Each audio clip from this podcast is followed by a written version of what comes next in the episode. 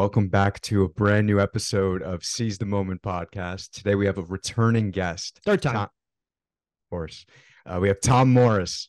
He's become one of the most active business speakers in America with clients that include General Motors, Merrill Lynch, IBM, the US Air Force, MBNA Bank, and International Paper. He's published 12 books, including If Aristotle Ran General Motors, True Success, and Philosophy for Dummies. A former professor of philosophy at the University of Notre Dame, he's now chairman of the Morris Institute for Human Values in Wilmington, North Carolina, and his newest work is the updated silver anniversary edition of one of his most popular books, Art of Achievement Mastering the Seven C's of Success in Business and Life. Tom, thank you so much for coming on. It's awesome to have you back. Listen, it makes my day to to be able to be on with you guys. Makes my week and month. I just loved uh, when I got the invitation to come back and and be on with you guys again. You guys are great. I don't know if you know how great you are. I don't want to disturb your humility, but uh, it's just a real treat. No, you too, man. Like we were saying before we started the recording, the Michael Jordan of uh, philosophy. Well, thank you very much. In fact, I was just watching one of your other episodes uh, earlier today. Uh, Krista Thomason. Yep. Yeah. Wow. And Alen, you use the verb quell. And I said myself, I've never heard anybody since 1829. And so I went and I said, it's got to become a normal part of my vocabulary. I will quell any tendency to the contrary. So I learn stuff from you guys all the time. I love it so much. Yeah, shout out to Krista Thomason, man. Yeah, she's like legit from this past year. She was one of our favorite guests, having her uh, talk about emotions and stuff. So it's yeah. like I I never thought that we would do a full episode on emotions, but you know, there we were. All right, I so know. great stuff, great stuff. Thank you. Okay, so just you know to begin the episode that we're doing today. Okay, so I'm going to quote from Tom's book. Tom wrote, "From ancient times to the present day, across mm-hmm. all developed cultures and throughout the centuries, wise people who have thought deeply about success and excellence have have left us bits and pieces of advice for attaining the right kind of achievement in our lives. I've put all of these insights together into a simple, comprehensive, and logically connected framework of seven universal conditions for achieving satisfying and sustainable results in any endeavor. I mm-hmm. call them the seven C's of success." To position ourselves for satisfying success in anything we do, we need number one, a clear conception of what we want, a, vi- a vivid vision, a goal clearly imagined. Number two, a strong confidence that we can attain our goal. Number three, a focused concentration on what it takes to reach a goal. Uh, number four, a stubborn consistency in pursuing our vision. Number five, an emotional commitment to the importance of what we're doing. Number six, a good character to guide us and keep us our, on our proper course. And number seven, the capacity to enjoy the process along the way. All right, I love it. Let's go. Let's go through them, man. Let's start with number one. What does number one mean? How did you get there? And can you give us examples? Well, you know, let me give you a little background to this. I had never thought about success at all. And mm. an Oldsmobile dealer in South Bend, Indiana, where I used to teach at Notre Dame, he had heard me give a talk on ethics or something somewhere in town. Uh, just I did a lot of free talks for a number of years just to build bridges between the university and the community, you know. And uh, he called me. He said, "Look, I'm a member of the Oldsmobile Dealers Association of the Upper Midwest, and every year we have a meeting, and every year at every meeting we have a motivational speaker. And year after year after year, they say the same things. You know, they say set goals, believe in yourself, you can do it." He said, "There's got to be something deeper than just that, right? Did the mm-hmm. philosophers mm-hmm. ever talk about success?" And I said, "Geez, I don't." It's not, I have no idea. It's not the kind of stuff I studied at Yale, you know, in graduate school. I was doing really theoretical stuff. I said, let me look into it and mm. see if I can come up with something. So, this first condition for success, I mean, it's almost like, you know, the children's books, the children's drawing books, where there's a tree and you got to find five kitchen utensils hiding in the branches of the tree, right? And at first you don't see anything. And then maybe there's a fork and then you start seeing other stuff. Well, first of all, I go to a lot of philosophers that I had heard called practical thinkers, you know, um, like like the Stoics, for example. Mm-hmm. Um, I'm not going to go to Kant, right, and re- reread the Critique of Pure Reason right away for something like this. I'm going to go to Confucius. I'm going to go to Lao Tzu, maybe the people who are talked about as spiritual and wisdom traditions, those philosophers. And then I branch out and I start seeing patterns. And it's like the kids' book. Once you see those utensils in that tree, you mm-hmm. can never not see them, right? Mm-hmm. And so it's like, then I turn my attention to a medieval Islamic theologian, and I'm seeing these conditions for success in a thing that was supposed to be spiritual poetry. It's like, once I got the framework in my mind, you know how the psychology of this kind of stuff works. You know, you start seeing it. And the clear conception, it's funny, it comes first because everything else in the in the list of conditions for success kind of supports that one, right? Uh, we need a clear conception of what we want. Vague thoughts cannot motivate specific behavior. You know, we need to be really clear about what we want. There are a lot of people who think they've set goals, but they just have kind of vague idea of a better future for them, but but they're not specific. Mm-hmm. And uh, you know, Seneca, I think it was, yeah, it was Seneca said, "No wind blows fair for a ship that has no port." Huh. I have known a lot of talented people, a lot of super smart people who just kind of drifted along because they didn't have a port they were sailing for. They didn't have a, a clear destination and and there's a psychology of this as as you guys are well aware once you set a clear goal you start noticing things in your environment relevant to that goal like i was gonna my first experience of this was when i was a professor and i wanted a convertible and for some reason, I wanted a Saab convertible for a while. That was what I had dreamed about, right? I, I bought the, mm. I got, went to the dealership. I got the literature. I was looking at the Saab convertible. All of a sudden, all over South Bend, Indiana, there were Saab convertibles at every stoplight and every parking lot. I was saying, what is this? Some kind of magical? They're popping into existence. No, the magic was I was noticing things that were around me all the time. But until I had this grid, this interpretive perceptual grid in mind, I wasn't seeing that stuff. So I tell people, because I've been told by other philosophers before me, the clearer we can get about goals, the more specific, the more fine tuned our perceptual grid will be for noticing things in our environment that will help us along the way toward that goal. Mm-hmm. So that's the mm-hmm. starting point, right? And I, I, one more thing mm-hmm. uh, a guy, because we're in November now, a guy called me one November, I think it was, and said, Come come speak to my group in the middle of February. I think it's like February 15th or something. And here's your title Our New Year's Resolutions, a Postmortem. And I said, like, uh, wait a minute. You know your New Year's resolutions are going to be dead in the water by February? He said, mm-hmm. Yeah, it's always the way. Figure it out for us. Explain sure. it to us. Yeah. Right. And so I worked on this and I'm going back to the philosophers. I'm using my own conceptual analysis abilities and I come up with this idea that a lot of us think we have a goal when all we have is a fantasy. Right? We have a dream, a kind of a fantasy. I want to in a hammock in the Bahamas all day, every day, the rest of my life. But it's not a real desire because if if some one of the billionaire boys club members out in Silicon Valley was to come up to me and say, "Here's uh, paid for Bahamas hammock, beautiful house, the rest of your life," I'd say, "No, I, I got other things to do. Thank you very much." But it's not a real desire; it's just a fantasy. Some mm-hmm. people think they have goals when they have a fantasy. Some people think they have goals when they have a desire. You know, we have desires all the time. We decide not to act on. Yeah. I may desire something, but I don't really set it as a goal because I realize it wouldn't be good for me. Mm-hmm. Um, huh. And so a goal is not a fantasy. A goal is not a desire. What's a goal? I realize finally it's a commitment of the will. If you don't have a new commitment, you don't have a new goal. And so then you work your way back and try to ar- ar- arraign your desires to support your new goal. You try to build up imaginative fantasies to lure you in the direction of your new goal, but it's that commitment of the will that's the goal itself. And the commitment has to be clear, has to be specific. So that's that's how I came up with the very first condition of success. And I realized what a vague guy I had been in a lot of ways. And I was just going with the flow in academic philosophy, whatever was popular for a while when I was a graduate student, before I started setting my own ideals about what I wanted to do. And uh, it's made a huge difference. I could relate to that actually. I, am actually very like what you were just describing in terms of like maybe having a desire or sort of a fantasy, yeah. and then kind of not being able to make that distinction between that and an, a real concise goal.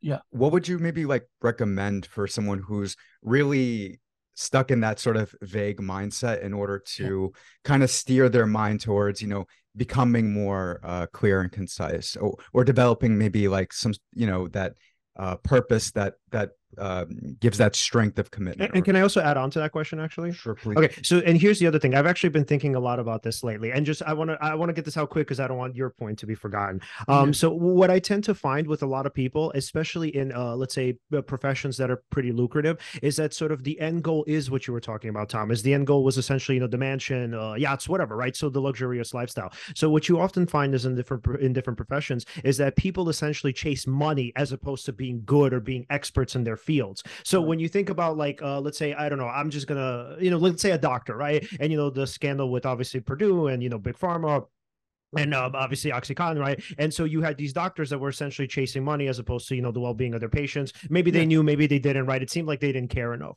but the point is to say i wonder and you know to add on to your point because you know not to get away from it is that like when we are actually uh, kind of crystallizing our goals and we're getting away from the vagueness of it also you know in a kind of um in, in, in a sort of antecedent way right? How do we also make sure that we're not chasing the wrong goals? That we're not actually saying oh wait well i have the right goals in mind right? So i'm being a doctor i'm becoming a doctor, but I'm not only doing it, you know, for my own well-being and you know, kind of financial success and status, etc.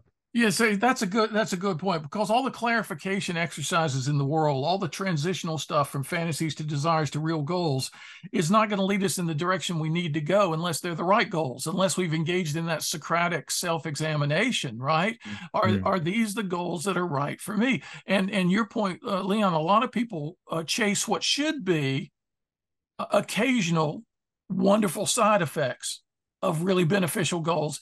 And they set as their focal goals things that should never be focal goals, but should always be side effects, like the money and the fame and the status and all this. They're chasing that stuff. And one thing about that stuff is you can never get enough. You're right. So you're never satisfied. You're always going more. And secondly, look at what it does to a lot of people, right? Like the doctors going, you know, uh, uh prescribing opioids. I had a I had a friend at, at, in South Bend. He was a nephrologist at the hospital. Um, and he decided he really wanted to do uh, medical ethics instead, wanted to go to University of Chicago, get a degree in medical ethics and teach medical ethics. And so he started shutting down his practice and he farming out his patients to other doctors. And, and he told me he had a sequence of confrontations in the hospital parking lot where other doctors would come up to him and say, I hate you. and he would say, at first, he would say, What? And they would say, You're doing what I want to do, and I can't. Uh, and, he, and he said, why don't you? Oh, why can't you? And they said, well, and it always ended up being a certain lifestyle. Uh, my wife just got a new Mercedes, and we got this house that we couldn't afford if I were to quit my job, and blah, blah, blah. so these guys were trapped by what they had originally thought of as great goals to attain, right? They were then trapped in a lifestyle that wouldn't let them pursue what they really wanted to pursue. So I first introduced these conditions for success in a book called True Success in 1994. That's how far back I go. And and uh, then The Art of Achievement came out a few years later, and I've just done the second edition. And I try to stress in both books how it's one thing to have success. It's one another thing to have true success success that's connected with flourishing, well being, happiness, uh, making your difference in the world, being who you sort of essentially could become at your best and highest. And a lot of people just set goals, they clarify those goals, they transition from a fantasy to desire to a commitment. And but it's the wrong thing. It's mm because of illusions in society. Oh, I need to be chasing this because everybody else is. Oh, I need to be doing that because everybody else says that's so great. Well, that's what Socrates was all about, was just stripping away all these misapprehensions, all these illusions, and trying to get people to really understand what are the realities beneath all the shadows in the cave, right? And so half my job as a philosopher, you know, why do companies hire a philosopher? I mean, that that's something I never thought was going to happen. It's it's not a goal I ever set myself. I want to be a philosopher for business. I didn't think there was any such thing as that, or there could be. And early on, people would say to me, when it just started happening, like the Oldsmobile dealers went nuts over the seven C's of success. And then they started telling their friends, and all of a sudden I'm at Ford and General Motors and Toyota and Mercedes Benz and and then other industries, you know, and and it started becoming this huge thing. And I realized somebody came up to me one day and said, Look, you talk about ethical success. Character is one of the conditions. Yeah. And I said, Yeah, absolutely. They said, What do you think you're ever window dressing for companies that, you know, they, they're running the ethics flag up the pole, right? And they they really they really just want to use your insights about success for higher performance and productivity and greater products, but they're not really interested in the you know the wisdom side of things, the ethics side of things. And I said, hey, I don't have any concrete proof that anybody who's ever hired me to give a talk or do anything else has ever done it purely hypocritically, just for show uh, but if they did, they'd need to hear what I have to say more than anybody hmm. else. Mm-hmm. So mm-hmm. um, I once stopped going to church when I was a young teenager because I went to a Baptist church and they didn't believe in music and dancing, and I played in rock bands, so it was bad for my business. You know, um, my father said, "Why don't you come back to church?" And I said, "Church is full of hypocrites." And he said, "Can you think of a better place for them to be?" Wow. I thought, well, yeah. man, that's looking at it from the other end of the stick, right? Yeah. So so half my job as a philosopher is you know you could use the seven c's to become a better bank robber right? Mm-hmm, yeah. uh, a better peddler uh, of of narcotics you know? You you you except for the character condition those are the tools man that anybody could use regardless of the ethical status of what they're after. I'm trying to convince people as a, as a philosopher set the right goals yeah. you know yeah. So, you know, going into the ethical part, and now we're talking about the, the, I guess, the philosophy of it. So, I mean, you could read any self help book on how to become successful, but again, you have a, in your in the seven C's in your version of it, you do have character as a component of it. So, can we talk a little bit about the philosophy and how we could use philosophy to actually convince people that no, it's not good to actually peddle, let's say, opioids, and you know, and it, uh, not to say that there's some people that obviously need them, understandably, but it's not a good thing to actually use, uh, let's say, use success, skill, right, in itself as a means to an end end only, right? It could yeah. go now we are talking about COD. So it could be a means to an end to some extent, right? But it can't be the only reason why you're doing this. So you can't have a doctor essentially because fundamentally, like you know, we were talking about before, because fundamentally uh, society falls apart. You can't have a doctor pretty much just pursuing wealth for the point or for the purpose of a luxurious lifestyle. I mean, ultimately they, they could probably even go do other things, you know, hopefully. Uh, but the point is to say, how does philosophy now kind of intervene here? And now how does the ethical component play in? And how do now we get people to see that no, there's one version of success that's actually less valuable than the other. Yeah, yeah. It, it, it, it's it's a challenge sometimes because it's kind of the, it's the sort of thing that people have to see the failure of it. I mean, even Marcus Aurelius talks in his meditations about having tried all these things that didn't work to bring about happiness in his life, and he had to try them before he realized they didn't work. Yep, right? right? I was offshore. I was outside the continental United States. I won't say where I was, but I was asked to speak to a bunch of corporation presidents and uh, they put me up in this really nice hotel. At first, I thought we are going to have the meeting in the hotel. No, you're going to have the meeting at some guy's house or something. Oh, okay. Um, and so they take us to this house, and it's not just a gated community, this neighborhood. It's a fortress. The whole neighborhood mm-hmm. is huge high walls topped with barbed wire with guys with long guns and German shepherds everywhere in uniform in this neighborhood. Neighborhood Watch is an armed militia. And it's like these guys, some of these guys, I didn't realize until I got there because they were part of a really well known organization. They had made their money in ways that had angered other people. Mm-hmm. Uh-huh. I, I, don't think any were drug dealers or anything like that. I don't think they would have been part of this organization at all. I'm usually really careful as to who I do and do not speak to. Um, but their relative la- lack of regard for consequences in the community had made them have to build a wall and had made them have to put barbed wire on top of the wall and made them have to hire guys with guns and big dogs. Really? That's the way you want to live? And, you know, don't we know that there's no wall high enough? There are no dogs mean enough. There's not enough armed guards. If you are wrecking havoc in the world in the, with the goals you pursue. Mm-hmm. So, you know, when I see this, I have to turn, I have to reframe. I'm there are a lot of speakers. I'm on a program with other speakers often and sometimes I don't have time to listen to the other speakers because I have to go to the next thing. Sure. But when I do hear other people, um, I hear a lot of the same stuff, and I've heard people more than once who was like pushing the tape recorder button. You're going to hear exactly the same words the other audience heard, and the audience before that, and the audience before that. They've kind of memorized the speech, and they do it really well, but they always do exactly the same thing. I've never done that. For me, philosophy is improvisation, right? Mm-hmm. And like good jazz, th- there's something you fr- there's a framework right? Uh, there there's a basic melody a basic where you're going but you get there all kinds of different ways. So if i'm going to speak to a group and all of a sudden it occurs to me ooh some of these guys may have been pursuing the wrong things or in the wrong ways i'm going to have to alter a little bit what i do as a philosopher to tailor it to that. Let's wake these guys up about that. So yeah it's a man i never expected to do all this. I mean across industries and around the world and with hugely successful people, many of whom I found to be miserable people because of exactly what you guys are talking about.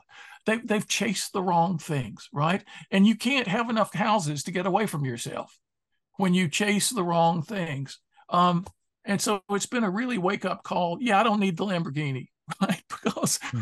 what too many people I know who have the Lamborghinis have had to do to get the no, I I don't have to get back from the grocery store that fast. Ice cream doesn't melt that quickly, you know. I mean, uh, how difficult or how easy is it? Would you say, you know, when you're speaking to a group of people, and let's say you're actually maybe like you catch some of those miserable people in the crowd yeah uh how easy or difficult is it to you know kind of connect to those people to kind of bring them over to more the you know right way of thinking, yeah. especially the cynics.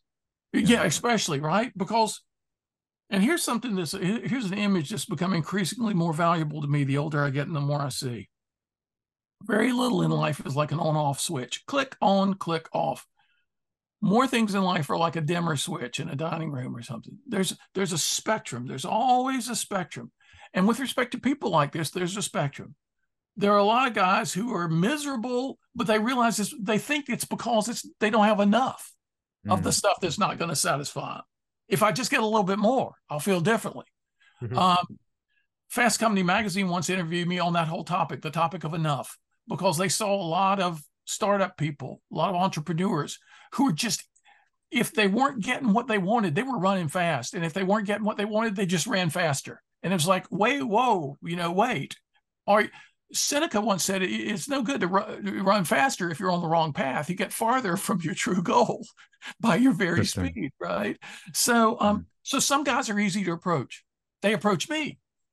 I mean, a woman in a meeting of CEOs, a spouse of one of the CEOs comes up to me one day in the, you know, we're having a break and we're out in this beautiful ball outside this ballroom in this hotel in this beautiful space and everybody's having drinks and little things to eat and stuff she comes up to me with her husband and they're both beautiful people and they're gracious and kind and wonderful you know i'm talking to both of them and then he goes to get their seat for the next session and she says to me i'm thinking about having an affair like what?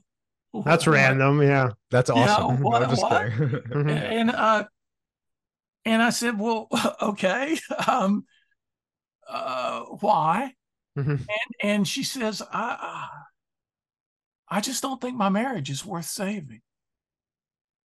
And I, you know, I'm not prepared for something like this, right? I mean, I'm, I, I'm not a psychologist. I'm not a therapist, you know, but, but I say, um, when she says, my marriage, I don't think my marriage is worth saving. I say to her, just spontaneously, I say to her, Have you done everything you could possibly do to make it a marriage worth saving?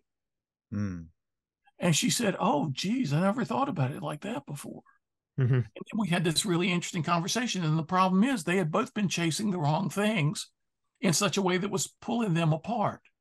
Whereas they had a lot of common values they had a lot of things that could be great goals for them to partner up on in wonderful ways, but other things that were glittery and shiny had pulled, had distracted their attention from the things that matter most. And so we had a nugget of a conversation where what can you do? Hmm. If you're not right, you're not going to see this person once a week for you know a, a period of time. You're going to see you're trying you're trying to plant a seed hmm. of maybe a new way of thinking, right? Uh, it's like this Greek principle. A lot of the Greek philosophers, not just the Stoics that, that I've been immersed in recently again, but a lot of the Greek philosophers had this principle. I call it the functionality principle. Mm-hmm. Very few things in this world are intrinsically good for us or intrinsically bad for us. Most things, it's a matter of how they function for us. How do we use them? Right. Mm-hmm. And and goal setting is that kind of thing. Goal setting, how do you use it in your life? Does it function for you in a healthy way? Or are you using it just to get into worse and worse forms of trouble right and with hmm. respect to the spectrum of people who talk to me as a philosopher about this there is a spectrum, and some of them are going to be really open. And others, I realize, you know what? I can just plant a few seeds here. And if I can attract their attention, go. Have you ever read Marcus Aurelius's Meditations? You know, have you ever read Epictetus? Uh, have you ever read? And if I can get them to do something, so it's not me telling them what they should do. They're going to read some great form of literature, ennobling for them, and they're going to discover maybe it's it, there was a form of literature in the I guess it was in the Renaissance called a mirror for princes. Mm-hmm. There were people who were writing little tracts meant for the the wealthy and the successful to look into this essay and maybe see themselves reflected in a way that would give them the possibilities of new self knowledge and, and new self becoming you know? So that's what i'm trying to do sometimes Mm-hmm.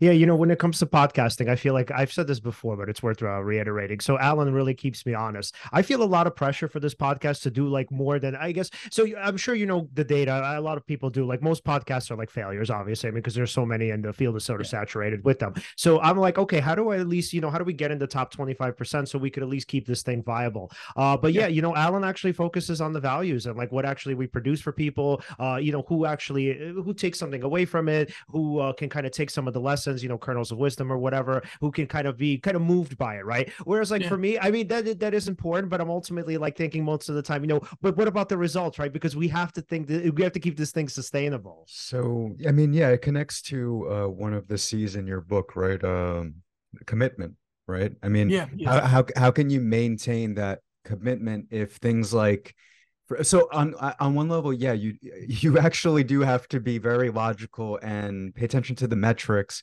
This way yeah. you know what works what doesn't work and of course um adjust to that. Because obviously doing the same thing over and over again that's the definition of insanity. You don't want to do that. I completely agree with being metrics based but then I feel like also doing that gets you away from the, you know, what's the purpose of why are we doing this, right? Is it is it to become famous? Is it just to make money and get uh, money up from a podcast and be yeah. like Joe Rogan or something? No, it's more like, hey, you know, it's it's kind of about like, oh, there's certain bits of information, knowledge that isn't widely or it's more widely accessible now than it ever was but it's still not everywhere where it needs to be. These little seeds yeah. of thoughts the, for, for, for example like ideas like um for me i didn't even know what being present to the moment was. I mean i've yeah. heard these words in my life but i didn't even know yeah. and put a label on what that feeling was until maybe my early 20s when maybe that's something that you should learn when you're uh, younger or the concept of uh, ego right? Like, yeah. oh, uh, I'm having these thoughts, but are they like really my thoughts, or is it just kind of like these looping patterns? Yeah. Like, is this really me? Is this like mm-hmm. just like some kind of conditioning? And I, yeah. I always thought it was me, you know. Uh-huh. And then uh-huh. I find that out later, though, which is fine. Everything has its time, but it's interesting. Like, what if this got was taught in schools, or what if this was just something that was viral Absolutely. or something? And Wait, so, you go ahead. Actually, actually, so I now want to piggy up back on that, and actually now want to ask you, Tom, a kind of a difficult question. Okay, so now me and Alen are kind of like in this in between state. And uh, by the way, this is actually just hypothetical territory. I think our podcast is doing well enough. Uh, but like, let's say now he and I are in this in between state, right? So Alen says, okay, here I want to provide value, right? And I'm like, well, you know, maybe the numbers aren't exactly expressing what I wanted, right? So how do you now maintain a level of consistency when there is this kind of maybe not internal, maybe interpersonal tension where you could see, okay, there's some value somewhere, like a sliver of it being provided. But on the other hand, maybe the results aren't exactly what you're looking for, right? And then also taking into consideration the milieu of competition. Because if you do have, let's say, you know, thousands, millions, whatever of podcasts that you're competing with, and let's say, you know, you're a drop in the ocean, right? How do you maintain that level of consistency when the feedback you're getting, maybe some of it is good, but it's very minimal? I think it's competency. But what, okay, okay. Yeah. Well, uh, Tom, what do you think? That kind of attention can be very healthy because neither of you guys is emphasizing something that's inappropriate, unworthy, should be forgotten about. Because Alen's Alen's emphasis on the quality of what you're doing. Well, sure, you want to do high quality stuff, right? And and and Leon, your emphasis on getting it to more people rather than fewer people. Well, why wouldn't you want that, right? Because at Notre Dame, I started teaching by request. I asked them to give me really small classes when I first started being a professor, assistant professor. the damage minimization principle until I got good. I wanted to inflict myself on as few people as possible. But then once I got good at it, it's like the more the merrier. It went to 80 to 100 to 200 to 300 to 400. I said, put us in the basketball stadium. I mean, why? I'm going to work just as hard for 12 people as I would for 12,000 people. Why mm. not have more people benefit? So your metrics, it's like you're saying, okay, we're getting good at this. Boy, why did it take me until I was a certain age to learn about stuff like ego and being in the present and all this? Just think about all the people who are even older than me who still haven't gotten that. Don't we want to reach them, right? It's it's almost like you really want to, you know, it's just don't hide your light under a basket is an ancient metaphor for eh, when you found the light, let it shine as far as it can and let as many people benefit from it as possible. On the other hand, if you get too obsessed with the metrics and the data, you lose track.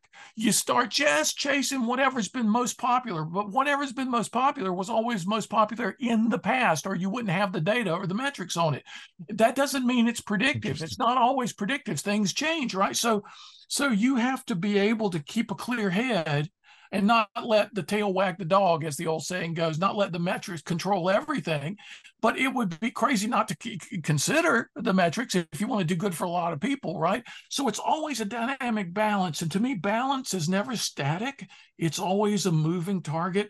It's the guy on the it's the guy on the high wire who's always a little off to the left or a little off to the right. And it's constant rebalancing and adjustment. That's what balance is.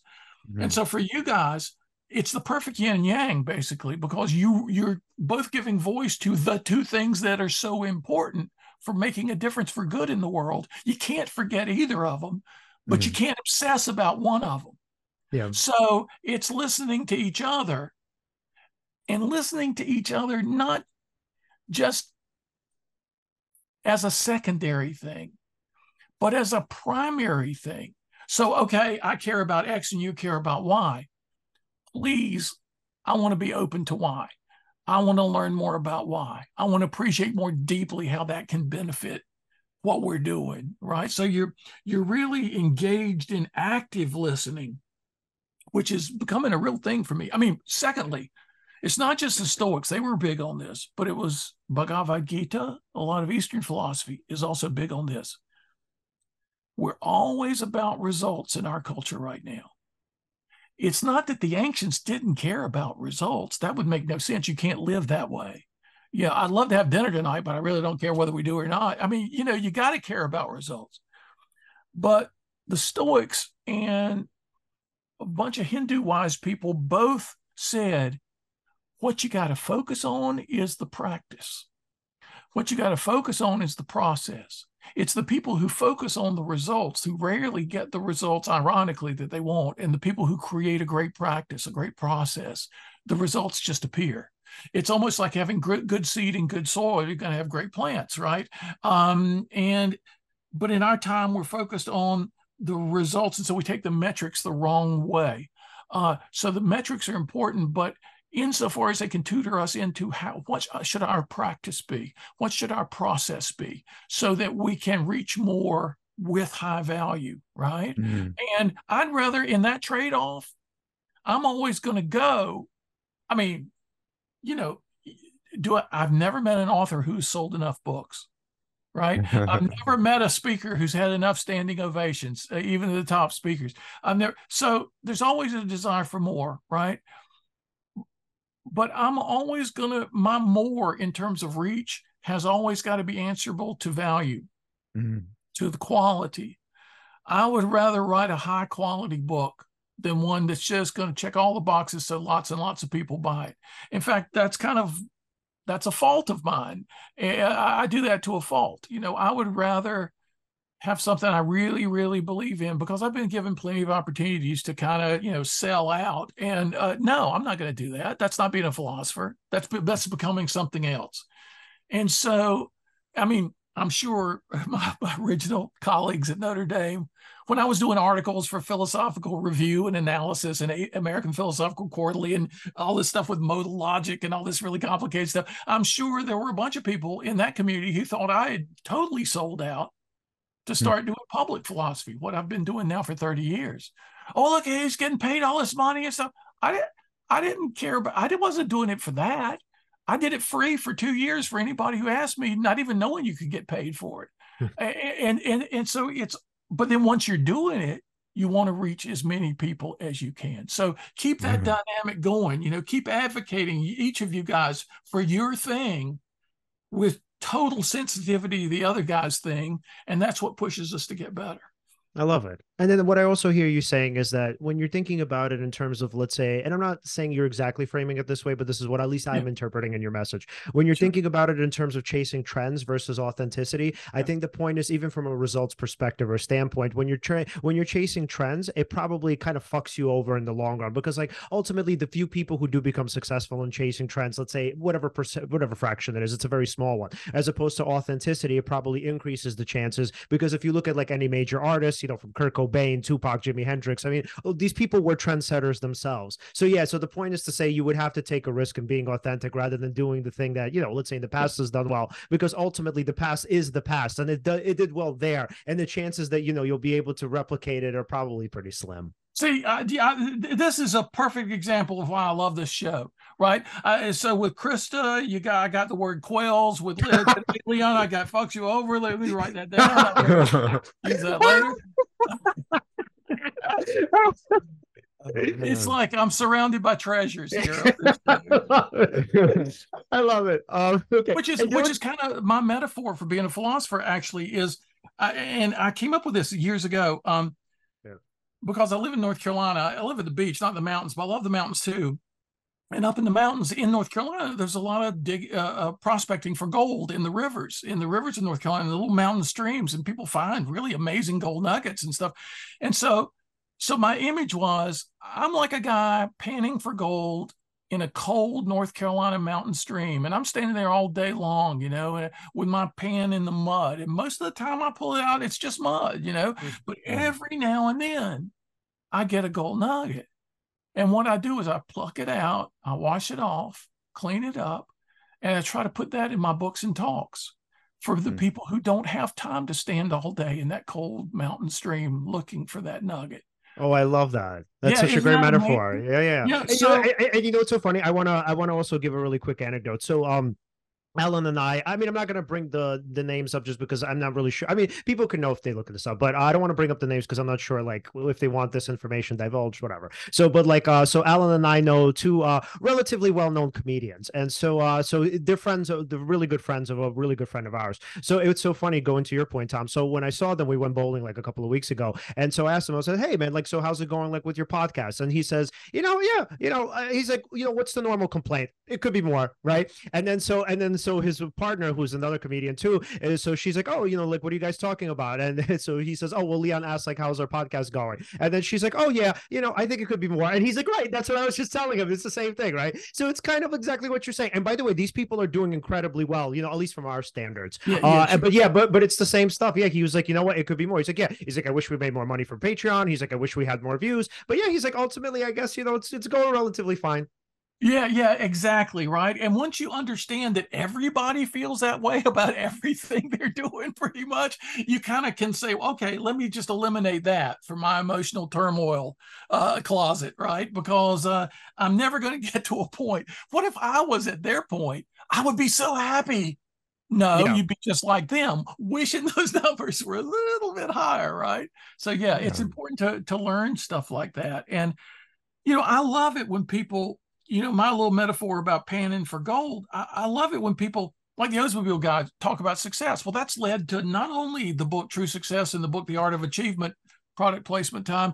It's also uh, is the framework I used for my earlier book on Stoicism called The Stoic Art of Living. I wanted to do a practical book drawing from the Stoics. So I use my framework of seven universal conditions, and I make clear in the Art of Achievement as well as in the other books, these are not logically necessary and sufficient conditions for success. You know, you don't have to have superior confidence to to be. You could be surprised by your success, and that means you weren't really confident you were going to do it. These are facilitating conditions. They're enabling conditions for success. They position you better for success, and they've been recognized in in every culture. So the guy who said to me, "Yeah, could you give us a talk on success?" Same thing with um my book Plato's Lemonade Stand. It came out of a guy saying, a woman calling me and saying, our bank is being bought by Bank of America. And the day the sale goes through, our boss, who's been hiring you to give speeches, the day the sale goes through, he gets, uh, I think it was like $20 million or something. And the rest of us don't know if we're going to have a job. Hmm. Wow. So, have you ever spoken on how to deal with disruptive change? Scary disruptive change? I said, No, I haven't. Well, c- could you? Okay, okay. Let me look into it. So I go panning. I get my pan. I go to the North Carolina mountains of the mind. I pan for gold. And that becomes a talk called The Art of Change. I was fixated on art for a while because I came to realize that everything in human life worth doing, there's a skill attached to it. And mm-hmm. where there's a skill, you can get better. And if you, as you practice that skill, you are actually practicing an art. And there are all kinds of arts of living that we have. One of them is how to deal with change. One of them is achievement. Um, there, there are you know, emotional management and stuff, uh, or uh, interacting uh, productively with your emotions. There's an art to that. There's all, all stuff. So that became the book Plato's Lemonade Stand. Of course, 15 years, 24 versions, 44 rejections. Finally, it becomes the book Plato's Lemonade Stand. Recently, and you guys may have heard this too, but at the beginning of the uh, the pandemic with the hmm. shutdown, mm. I was hmm. getting calls from business groups, executive groups all over the across industries. Can you help us with disruptive change? And that I just published the book Plato's Lemonade Stand. I said, sure, you know, and so we do as even for the first April, May, and June in 2020, nobody had budgets for a speaker. And I'd been a paid speaker since the late 80s, but I was doing free talks. Again, what's most important to you? I was doing two or three free talks a week in April, May, and June just because people needed me, but they didn't have a budget for any Zoom meetings. There wasn't a thing then. I, hmm. I just want to be of use to people. Okay, sure, I'll do it. And recently, within the last year, nobody's calling me about disruptive change anymore. You know what they're calling me about? It's mm. really interesting to kind of listen to what people are saying. They're calling, how do we deal with all the uncertainty in our lives? It's hmm. like uncertainties coming at us in every dimension from every domain of life. It's like political uncertainty. It's like environmental uncertainty. It's global uncertainty. It's a job uncertainty. Yeah, the economy is doing really well in lots of ways, but how do we know when the Fed's going to go one increase too far? Or how do we know that, you know, the next pandemic's going to come along and maybe fulfill Mary Shelley's second book, uh, I, am shopping around a book manuscript now called The Frankenstein Factor. Hmm. Uh, monster success and massive failure hmm. about hmm. smart, talented people whose very success at the wrong goals unleashes on the into the world monsters they can't control. Boy, talk about a metaphor for AI. Mm-hmm. Talk about a metaphor for in people's lives on a smaller scale, right? But Mary Shelley, brilliant young woman, 18 years old, writes Frankenstein. But then a few years later, she writes a book about a pandemic in the 21st century. Now, this is an 1826 book, a pandemic in the 21st century that kills everybody. And it's called The Last Man hmm. because it's narrated by the last person alive. Hmm. Uh, so, this biological plague, and a lot of people say, hey, COVID, hate to break this to you, but it's a warm up act for what's yeah. next, you know. And Mary Shelley, it's like we've got all this wisdom out there that we need to draw on that she was grappling with in, in her age. But the only reason I mention that is because when people come to me with something like uncertainty, yeah, we got it from so many sources, so many sides. So I'm going to write a book because that costs, first of all, I don't know how to do anything else. That's what I do. But uh, years ago, I did another product placement. Years ago, I did a book called The Oasis Within. Came to me as a movie in my head one character at one point in the book says to another character who just says he's really worried. There's so much uncertainty in his life coming up. He's really scared. And the older character says, Have you ever considered the possibility that uncertainty is a gift? And it's like when I hear the character in my head say that, I'm thinking, What? What does that even mean? Uncertainty is a gift? I mean, think of the worst gift you've ever been given, right? That's a lot worse. I mean, mm-hmm. why would that be? And then he starts talking about a little bit. It's like, Oh, really? Now, this was February, March 2011 when the character says that. And then nobody brought up the topic of uncertainty to me except in the last year. And so I mm-hmm. decided I'm going to write a book called The Gift of Uncertainty. And I'm going to give a talk people have asked me to give a talk next week. I'm going to give a, not this coming, but the following week, I'm going to give my first talk on the gift of uncertainty. And I mention this also because when you listen to people, and this is back to metrics and quality and value and how a podcast does, when you listen to people, you really listen, you take to heart what you hear them saying, then they're going to listen to you and they're going mm. to take to heart what you're saying. And so part of my job as a philosopher has to be listening to what's out there, what's affecting people. And podcasters, same thing, same formula. Be listening to people.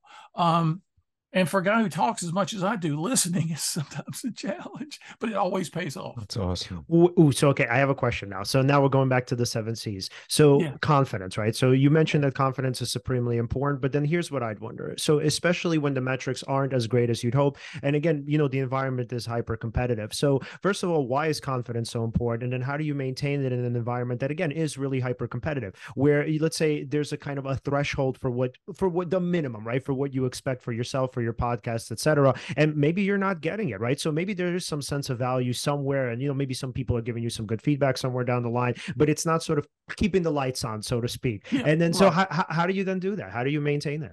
Yeah, it's it's a real inner game, right? Yeah, I remember the book from the '70s called "The Inner Game of Tennis." You know, everything's an inner game basically, and when I, have had the, the opportunity to know a lot of championship athletes in my my life, from Hall of Fame baseball player to Olympic champions to national champions in various sports. And they all share one thing in common.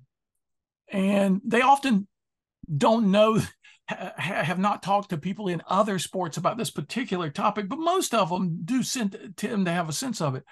That the best athletes do not depend on their circumstances for their confidence. They bring their confidence to their circumstances.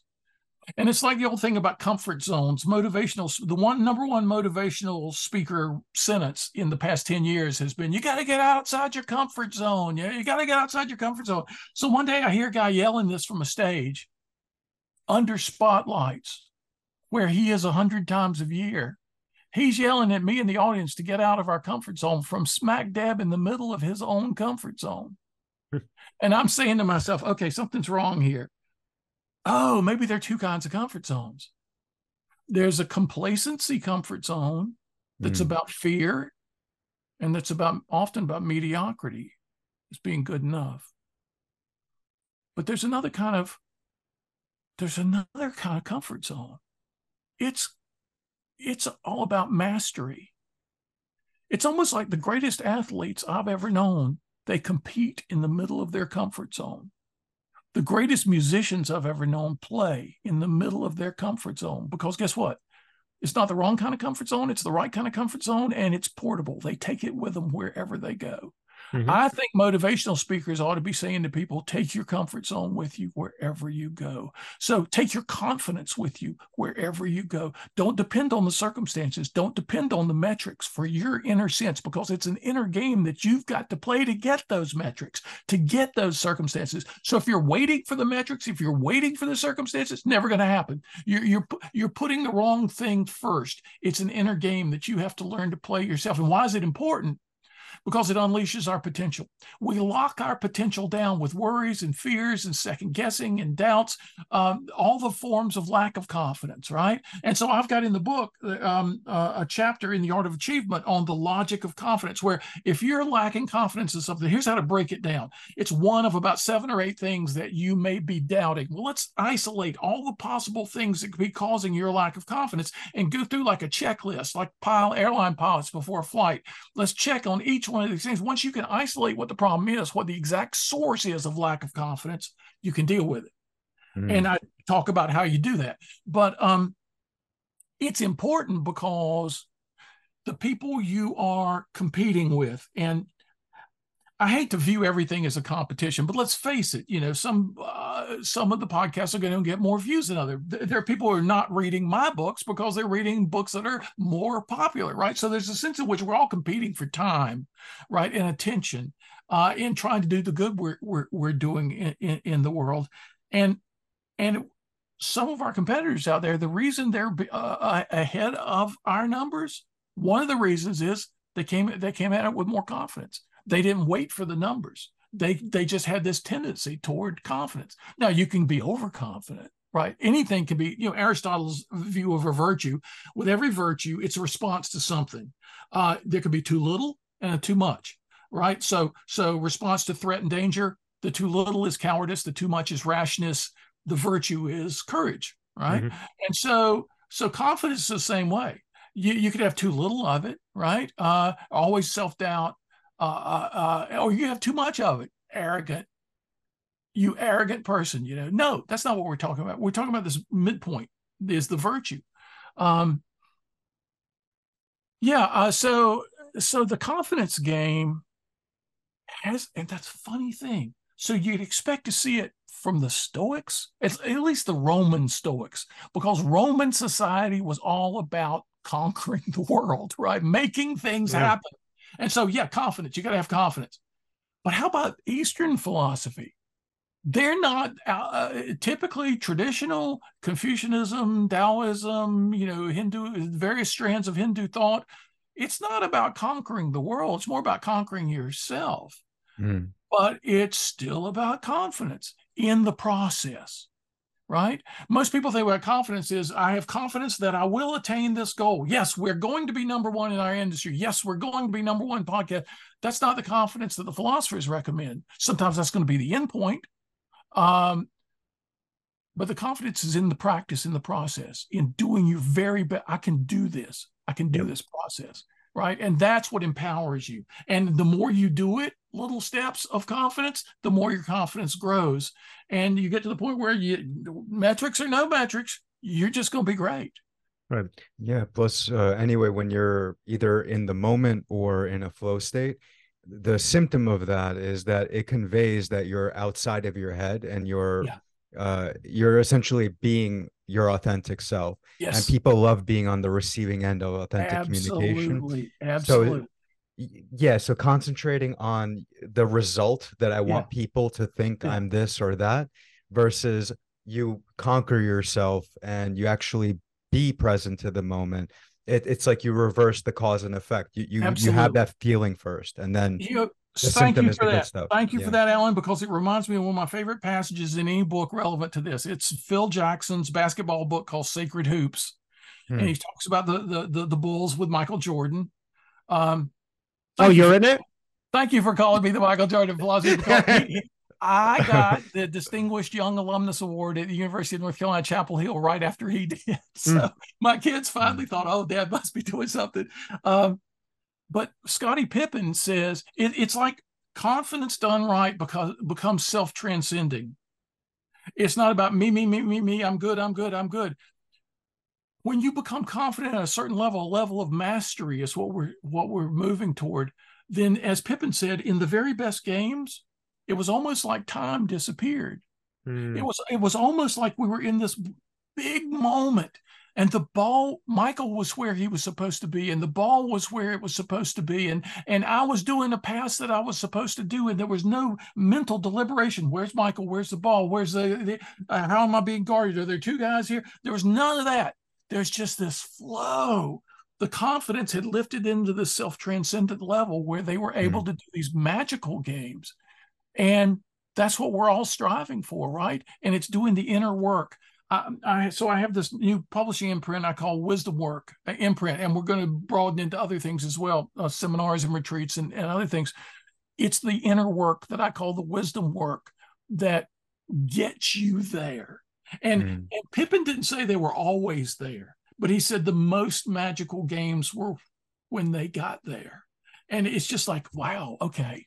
So it hmm. doesn't mean you're going to live there, but it means you can experience. And even if you fall short of that, you're so far along the road of mastery anyway. You're at a, at a point of mastery where you can get that flow, but you don't have it today. But guess what? You're still going to be great at whatever it is you do right? Well and, and you know what's interesting since we use the word transcendence i wonder if this is kind of what i'm hearing from you but i wonder if you'd conceptualize it this way. So would you say that when there's a, a combination between let's say a sense of let's say some degree a high degree of mastery because i mean you're never going to get it fully right? Uh. But a high degree of mastery and then let's say we look at uncertainty as a gift. Can we say that that sense of mastery allows you to view uncertainty as a gift because you're actually now able to tolerate it? You're able to view yourself as a mature person right, right. so the idea is you stem away or step not stem away you step away away from uh, black and white thinking and you go from thinking okay i need some i need full reassurance all the time everywhere from everyone and now you're thinking no uncertainty is a gift because for me i know that there's so much more to go and there's so Yeah. much more that i could potentially do right? You're viewing uncertainty as a, like a sense of most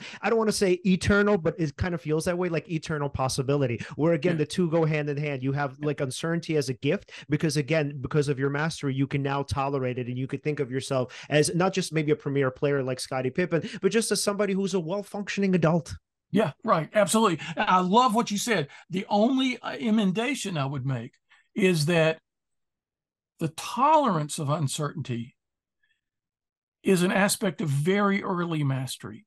Hmm. As mastery increases, the tolerance becomes an embrace. And most of wisdom is about what to embrace and what to release.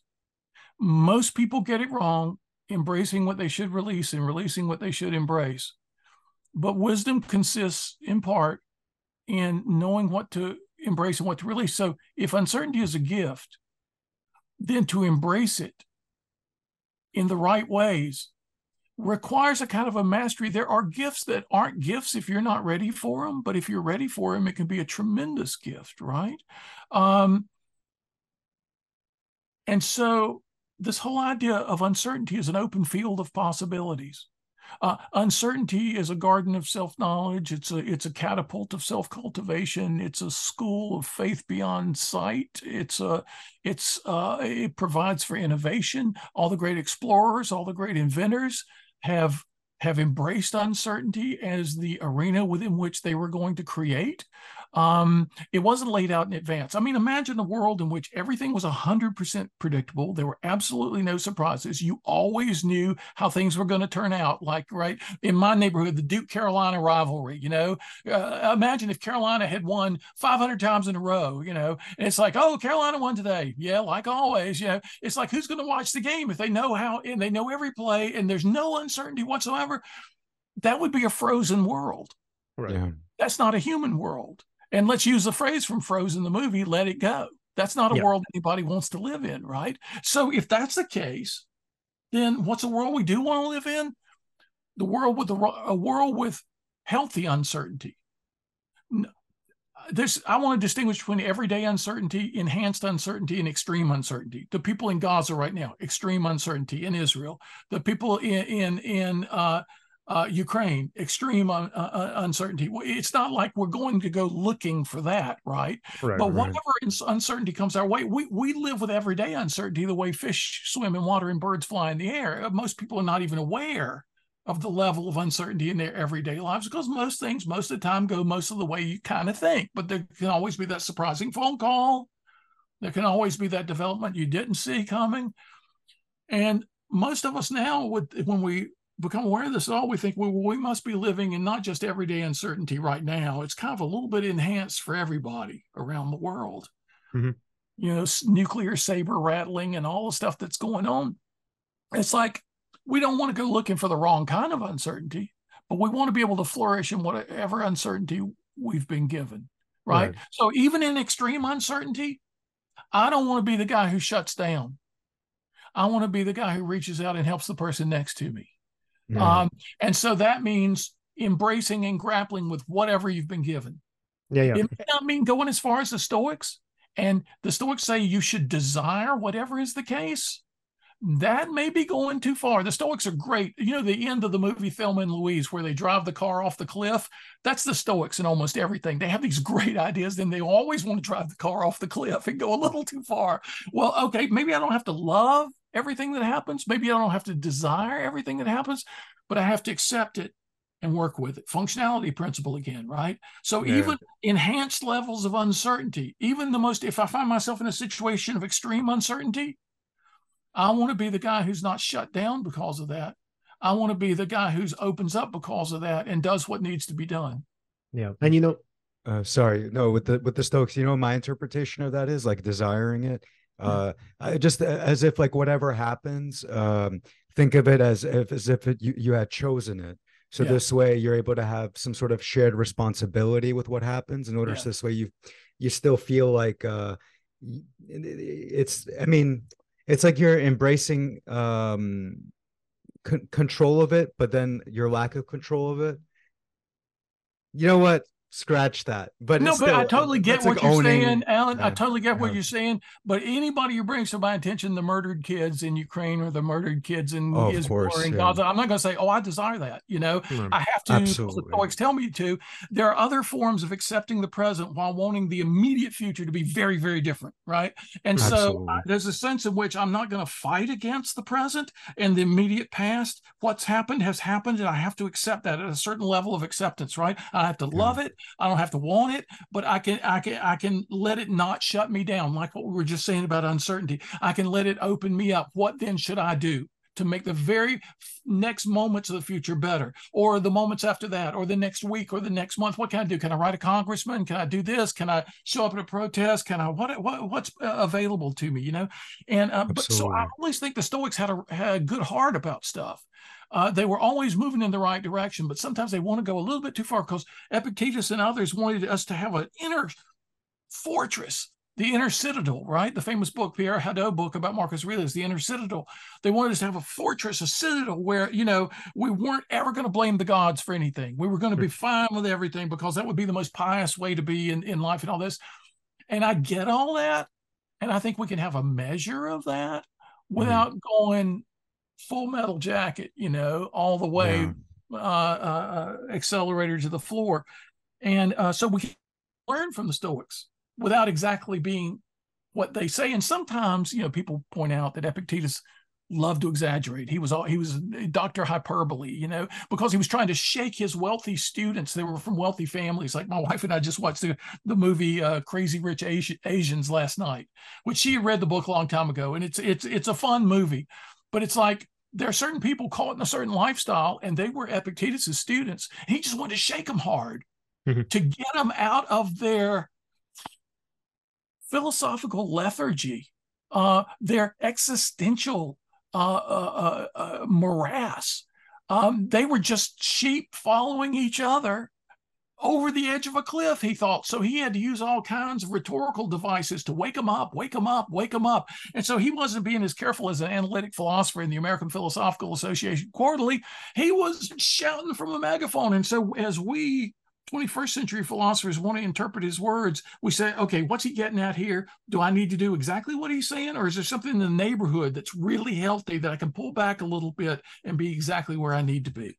Yeah, yeah, yeah. And to as we start to wrap up, to bring this back to the seven C's, uh, what's oh, yeah. so interesting? Yeah, and, and, so what's so interesting is that when you're um when you're thinking about like a flow state or transcending or feeling as though, and this reminds me of the movie. I don't know if you guys have seen the movie The Legend of Bagger Vance, where uh, with oh, Will Smith, yeah, Robert, yeah, Robert Redford, right? So there's this there's a scene in this moment where he feels sort of united with the golf course, right? Like he feels as though it's one. So and going back into the seven C's, right? So it's not, I guess, thinking it through. It's not just mastery, and it's not just the the, the, the gift of uncertainty becomes a gift because of a sense of mastery. It's also what you note in saying that it's about enjoying the process. So it's like when you're doing something you love, when you feel as though you're skillful at it, when you feel as though you're now able to tolerate uncertainty, now all of these things fuse together into something, I guess, for lack of a term, beautiful.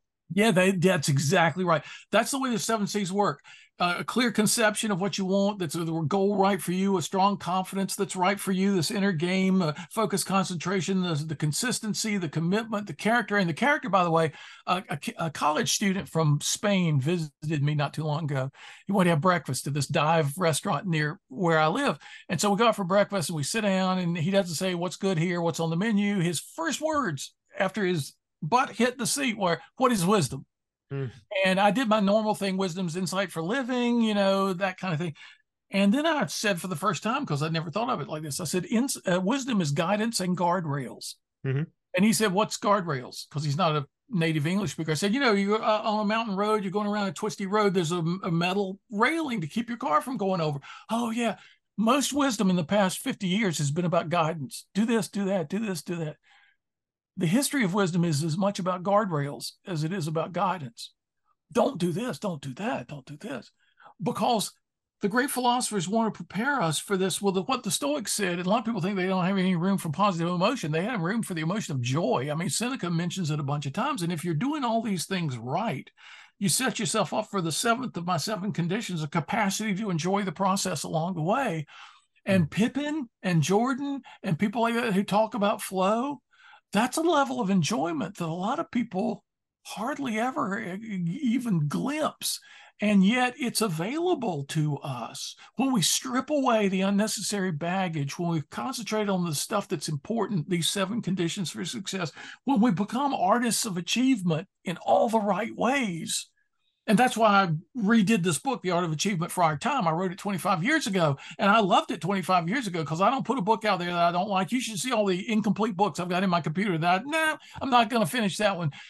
But this one I love. But I've learned a lot in 25 years of hmm. talking mm. these ideas about these ideas to people and so i wanted to put all the new stuff in the new edition so so it's out now as of last week and the early comments i'm getting from people is just extraordinary. It makes me realize it's like the comments you get from people about the podcast. I'm sure you say to yourself, wow, we're doing the right thing here. Now, if we could just get those metrics up a little. Yeah. yeah. Yeah. Yeah. Yeah. And that's what I think it comes down to. So going into and thinking about just um, what sort of sustains us or what sustains our confidence. I mean, it's essentially that it's, it's the viewership that we have, uh, the fact that like guests like you, Tom, like find our value, find our work to be valuable. So yeah. for us to have somebody that we deeply respect and admire to, to have you say something like, Hey, I listened to your episode episode. I got some value out of it. Yeah, that keeps us going. That's essentially the train that kind of keeps chugging along for us. So. Yeah. Yeah, absolutely, yeah. absolutely. And the very fact that you wanted to talk about this book today, The Art of Achievement, makes me feel good that that it's something that that would interest you guys. And so we need to keep each other going. You know, I'm gonna give us talk about the gift of uncertainty uh, in a week and a half, and I'm gonna talk about hope, the concept of hope. And one of the points I want to make is that we give e- our job is this to give each other hope. Yeah. Um, hope is not a solitary. It's usually thought of as it's either in your heart or it's not. Uh, but it's something we should be giving each other. And as we do, do, our work together, you guys with each other, you guys and me together, we should give each other hope for our joint enterprises, for the difference we're making in the world, and for the fact that, yeah, we're not perfect. Yeah, we got a lot to learn, but guess what? We're on the right path.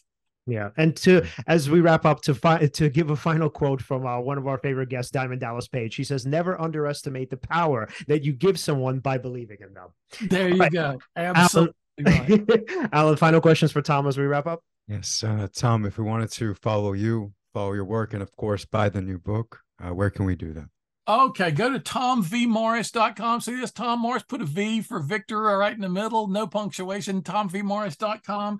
Uh, that's my website. Uh, I'm on social media on the uh, the about page of the website. You can click all the social media icons. Follow me. I've got a crew of really faithful people. Every I post every morning across social media some sentence or paragraph that has really gotten me going for the day. I usually post around eight o'clock in the morning. I get this slew of people commenting and, you know, not only saying, wow, this is great. This is what I needed to hear, but you, eh, what about this? So uh, here's a, here's a question I've had. And so we've got this community of inquiry going uh, every day on social media, which that's can be the glory of social media, right? people we've mm-hmm. never met in real life and may never meet, but we, we benefit from their wisdom every single day. So I invite people to come join me in that. Absolutely, Tom. Thank you again so much for this. This is awesome. Yeah, and, and oh, that, I, I love this. That this is the third installment. So when we see you in January, you are going to be uh the most. What was it? The most one of our most book guests, if not the most book guest. Wow. I think you might you might either be one or two. Yeah, yeah, yeah. I got to get a T-shirt. You know, I mean, there's got to be something, right? My my wife once bought me a little button, a little bright blue button in big white bold letters that said "almost famous person." So now I feel like I can finally wear that button. I've been on your show enough. I love it, Tom. Again, thank you so much, man. We'll talk to you soon. Take Thanks, care. guys. This was great. Awesome. See you. See you. Bye. All right, that was awesome. So. Everyone, if you'd like to follow us, you can follow us at Seize the Moment Podcast on Facebook and on Instagram. On Twitter, we're at C's underscore podcast. Like, subscribe, hit, hit the, the, bell, bell on YouTube. YouTube. And again, thank you so much for watching and see you next time.